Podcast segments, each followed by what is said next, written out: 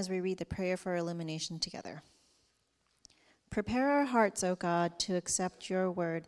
Silence in us any voice but your own, that, hearing, we may also obey your will. Through Jesus Christ our Lord. Amen. Our reading this morning comes from John 4 1 through 30. This is what the Holy Scripture says. Now, when Jesus learned that the Pharisees had heard that Jesus was making and baptizing more disciples than John, although Jesus himself did not baptize, but only his disciples, he left Judea and departed again for Galilee. And he had to pass through Samaria. So he came to a town of Samaria called Sychar, near the field that Jacob had given to his son Joseph. Jacob's well was there. So Jesus, wearied as he was from his journey, was sitting beside the well. It was about the sixth hour. A woman from Samaria came to draw, the, to draw water. Jesus said to her, Give me a drink, for his disciples had gone away into the city to buy food. The Samaritan woman said to him, How is it that you, a Jew, ask for a drink from me, a woman of Samaria? For Jews have no dealings with Samaritans. Jesus answered her, if you knew the gift of God and who it is that is saying to you, Give me a drink, you would have asked him, and he would have given you living water. The woman said to him, Sir, you have nothing to draw water with, and the well is deep. Where do you get that living water? Are you greater than our father Jacob? He gave us the well and drank from it himself, as did his sons and his livestock. Jesus said to her, Everyone who drinks of this water will be thirsty again. But whoever drinks of the water that I will give him will never be thirsty again. The water that I will give him will become in him a spring of water welling up to eternal life. The woman said to him, Sir, give me this water so that I will not be thirsty or have to come here to draw water. Jesus said to her, Go, call your husband and come here. The woman answered him, I have no husband. Jesus said to her, You are right in saying, I have no husband. For you have had five husbands, and the one you now have is not your husband. What you have said is true. The woman said to him, Sir, I perceive that you are a prophet. Our fathers worshipped on this mountain, but you say that in Jerusalem is the place where people ought to worship. Jesus said to her, Woman, believe me, the hour is coming when neither on this mountain nor in Jerusalem will you worship the Father. You worship what you do not know. We worship what we know, for salvation is from the Jews. But the hour is coming and is now here when the true worshippers will worship the Father in spirit and truth, for the Father is seeking such people to worship him. God is spirit, and those who worship him must, must worship in spirit and truth. The woman said to him, I know that Messiah is coming, he who is called Christ. When he comes, he will tell us these things. Jesus said to her, I who speak to you am he. Just then his disciples came back. They marveled that he was talking with a woman, but no one said, What do you seek? or Why are you talking with her? So the woman left her water jar and went away into town and said to the people, Come, see a man who told me all I ever did. Can this be the Christ? They went out of town and were coming to him. Here ends the reading of the Word of God. The grass withers and the flower fades, but the word of the Lord endures forever. Amen. Well, good morning. Welcome to King's Church. My name is Jason. I'm pastor here. We're glad you're with us. If you were with us last week, uh, we were in John 3. We listened in on the story of Jesus and a Pharisee named Nicodemus. This week, we're looking at a conversation between Jesus and a Samaritan woman. Now, I believe John, the writer of these two stories, wants us to compare and contrast these two interactions. So I'm going to spend a few moments doing that. Take, for example, we notice that with Nicodemus, uh, Nicodemus was a man. Here in our story this morning, the Samaritan woman obviously is a woman. Now, women were not viewed very highly in this society. In fact, Jesus talking to a woman in public would have been frowned upon. This is why his disciples, when they come back and see Jesus speaking with this woman, are surprised. The second thing we notice in the comparing the two stories is that Nicodemus was a Jew. The Samaritan woman obviously was a Samaritan. Now, Jews and Samaritans were told didn't interact with each other, they were not friendly.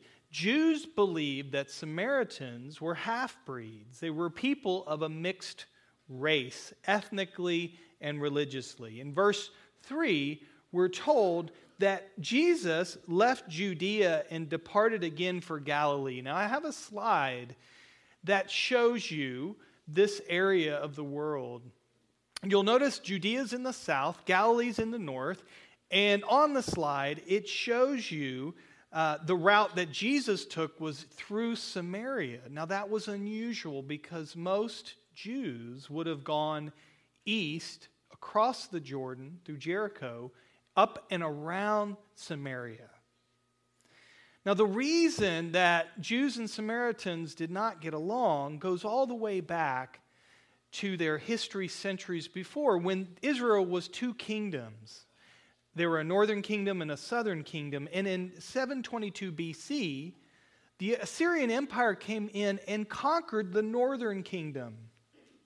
And when that happened, the Assyrians exiled uh, many Jews, but brought in uh, other people groups so that the remaining Jews in these new people groups would actually begin to mix, to, to marry, their cultures, their cultures would merge together. And that's what happened with the Samaritans. The Samaritans, in fact, did not follow the same scriptures as the Jews. They did not recognize the Old Testament prophets or historical books like 1st and 2nd Samuel, 1st and 2nd Kings, wisdom literature like Proverbs and Psalms. They didn't recognize those because those books often emphasized David and Jerusalem and these themes that the Samaritans did not agree with. They focused on the Pentateuch.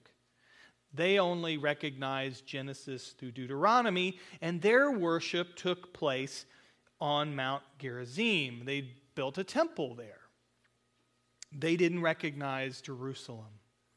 Now, history tells us, in fact, that in 128 BC, Jewish armies invaded Samaria and actually burned their temple there on Mount Gerizim.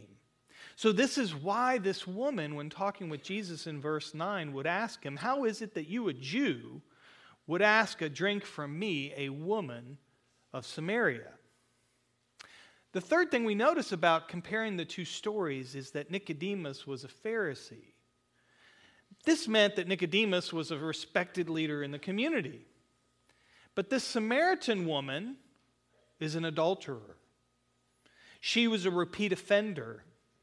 And this meant she was a social outcast. Jesus tells her in verse 18, You have had five husbands, and the one you have now is not even your husband.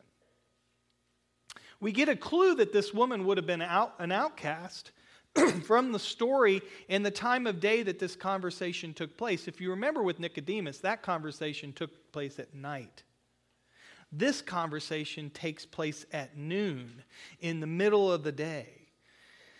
Now, it was common for women in this day to go to the well to get water, but they would do that at sunrise and sunset. They never would do it in the middle of the day because it was so hot.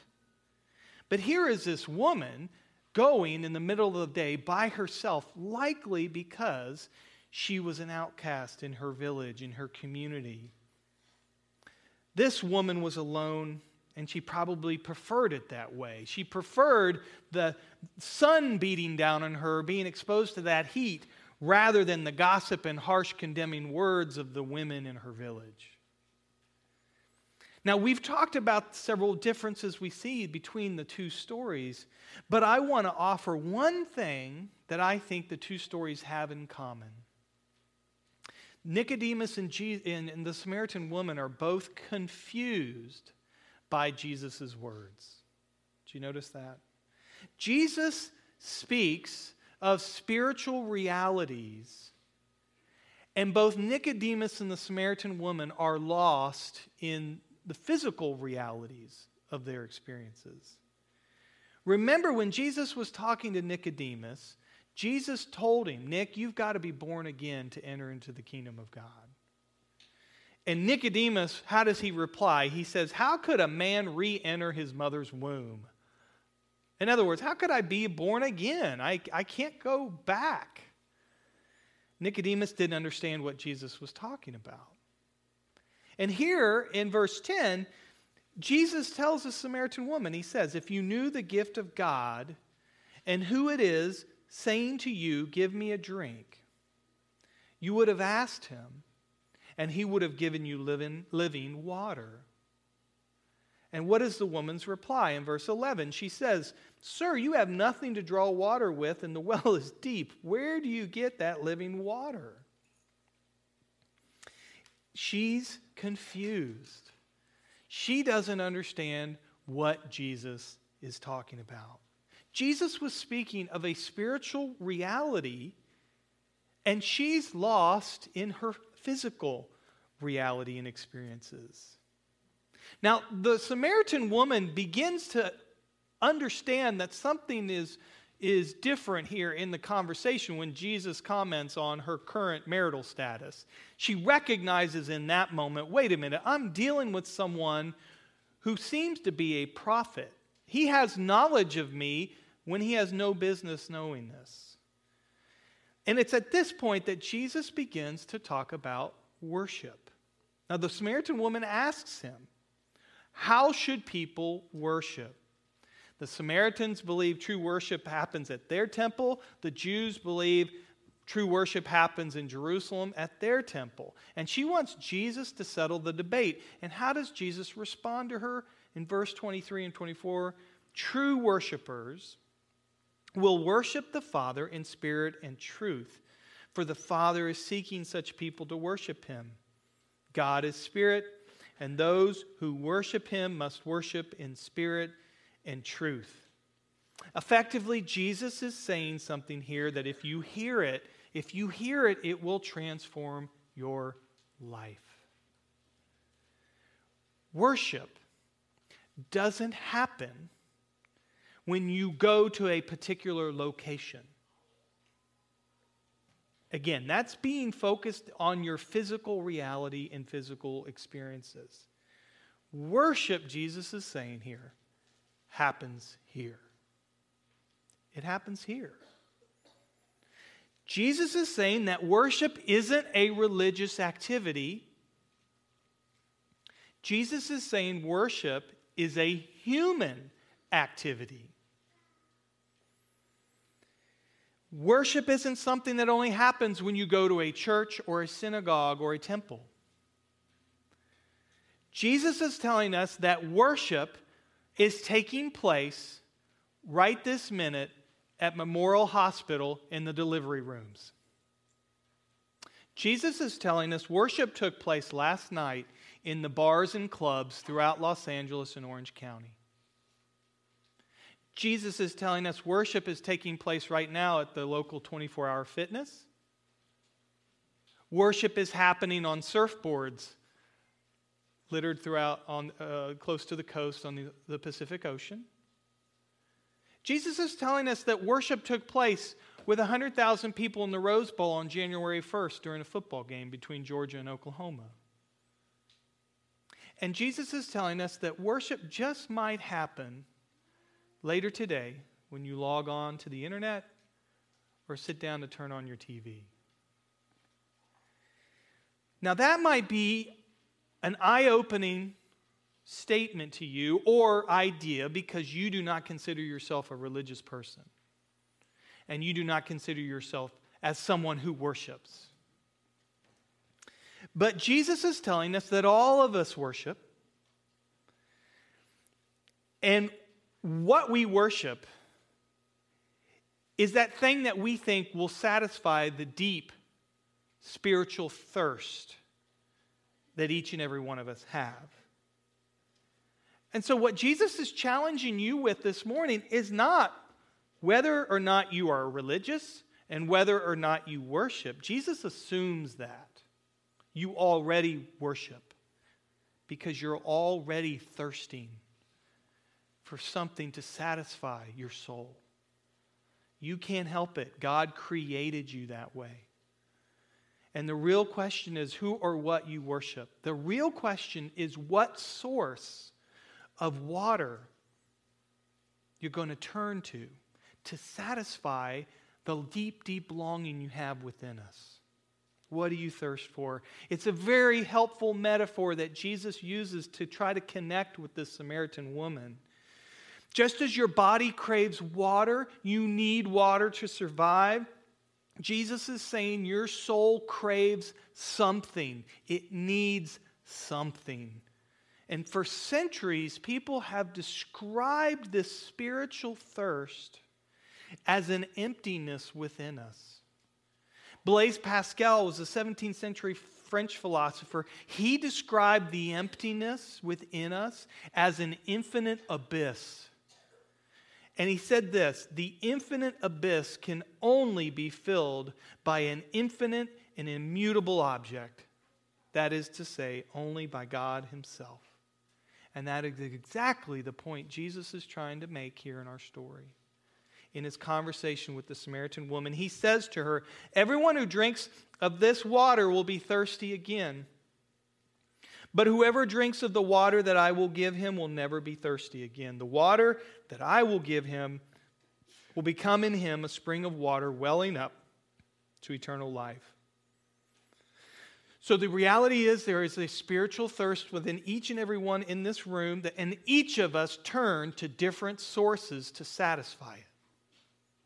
You and I, both of us. Nicodemus was a Pharisee who was thirsty and he tried to satisfy that thirst through his religious accomplishments, through his identity as a religious leader, as a faithful, moral, good person who followed the rules. That was Nicodemus's source for water.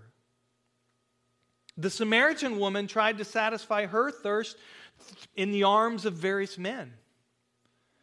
Uh, the, this woman had one bad relationship after the other, and Jesus was offering her a relationship that would satisfy her and, and provide the significance and, and security that her heart was longing for because she had made a deal with these men that she had been in relationship with. She said, if I, get, I will give you my body if you will give me that significance and security that I long for, that deep thirst and so the question is for you, for all of you this morning, for all of us, is what about you? Who or what do you worship? What do you thirst for? And how do you figure that out? One pastor put it this way the way that we could figure out what it is we long for and thirst for. You simply follow the trail of your time your affection, your energy, your money, and your allegiance. And at the end of that trail, you will find a throne. And whoever or whatever is on that throne is what is of highest value to you. And so let me ask you can a husband and father who claims that he loves his family more than his career, and yet he works 12 hours a day, six days a week, and then plays with clients or coworkers on Sunday? If you were the man's spouse or the man's children, would his words of love and affirmation convince you that you truly were important to him, that you truly were a priority to him? No, his actions reveal his heart, not his words. That's how you tell what he's thirsting for. And so it is with you, and so it is with me. Follow the trail of our time and our energy our money, our allegiance, and you will find a throne. Who or what is sitting on your throne? Sure, not many of us go around saying, I worship my stuff, or I worship my job, I worship this pleasure, I worship her, I worship him, I worship my body. We don't say that. But the reality is, our actions speak louder than our words. I love how in the Old Testament Jeremiah talks about this idea in chapter 3, verse 13. Here, God is speaking to his people. He's speaking to us this morning. And he says this My people have committed two sins. They have forsaken me, the spring of living water. Notice the allusions here, the connection to what Jesus is saying to the Samaritan woman. They've abandoned and forsaken me, the spring of living water, have dug their own cisterns, broken cisterns that cannot hold water. A cistern would have been a tank or a, an area in the ground that, that would store water in dry, arid climates. And so, what God is saying is here you have a choice this spring of living water or this broken cistern that's going to be empty. You cannot fill it up because it's broken. What are you going to choose? And in our daily experience as Christians here, now let me speak to you. If you're a follower of Christ, you have the Spirit of God within you. That is the living water that Jesus is speaking of. The Spirit of God within you is that spring, that eternal spring that will never run dry. You have it within you. But the reality is, every day you have a choice. Am I going to find my satisfaction? Am I going to meet that spiritual thirst through you, Spirit of God within me? in my relationship with you, Jesus? Or am I going to turn to something else, a broken cistern that's going to leave me wanting? Are you going to be satisfied with the love and acceptance of God through the person of Jesus Christ? Is that enough for you? Or are you going to look to these other things to find that significance and security that you long for? Now, I realize that through the years of being a Christian, this is the challenge each and every day that we face when we get up in the morning. You know, and my prayers to Jesus when I'm dying of thirst, I, I echo this Samaritan woman's words Jesus, give me this water because I don't want to come back time and time again to this broken cistern Jesus, draw my heart so that I will no longer turn to these things that I know will leave me empty. I really want you, Lord. And that's what Jesus is offering all of us this morning. He's offering this to you. And for me, you know, I, have shared this before. One of the cisterns that, the broken cisterns that I turn to is, is the fact that I'm such a people pleaser and I find such I think, satisfaction out of having people like me and be pleased with me. And that, you know, I, that leads me to be passive and apologetic too often. If you ever want, don't ever ask me to buy a car for you because I will be more concerned for the salesman to like me and pay more than I need to. You know, ask, there's plenty of other people to ask. Um, I, I'm, I just, it's a broken cistern that I, that I go to. And, and, I, and I look to that to make me feel good about myself. I heard a story this week of this 12 year old boy that loves to make YouTube, silly YouTube videos. And he was moping around the house one day, and his mom went and asked him, You know, son, what's wrong? Why are you so depressed? He said, I haven't gotten any likes on my YouTube video. That little 12 year old boy is a worshiper. He has a spiritual thirst within him, and those likes, every like he gets, it's like a drip of wa- it's a drop of water, right? It's a drop of water, and he's looking to that for his satisfaction. It's just going to leave him empty. So, what about you? What is your cistern? What is that thing you're turning towards? Jesus is offering life. Jesus is offering ever abundant water for you this morning.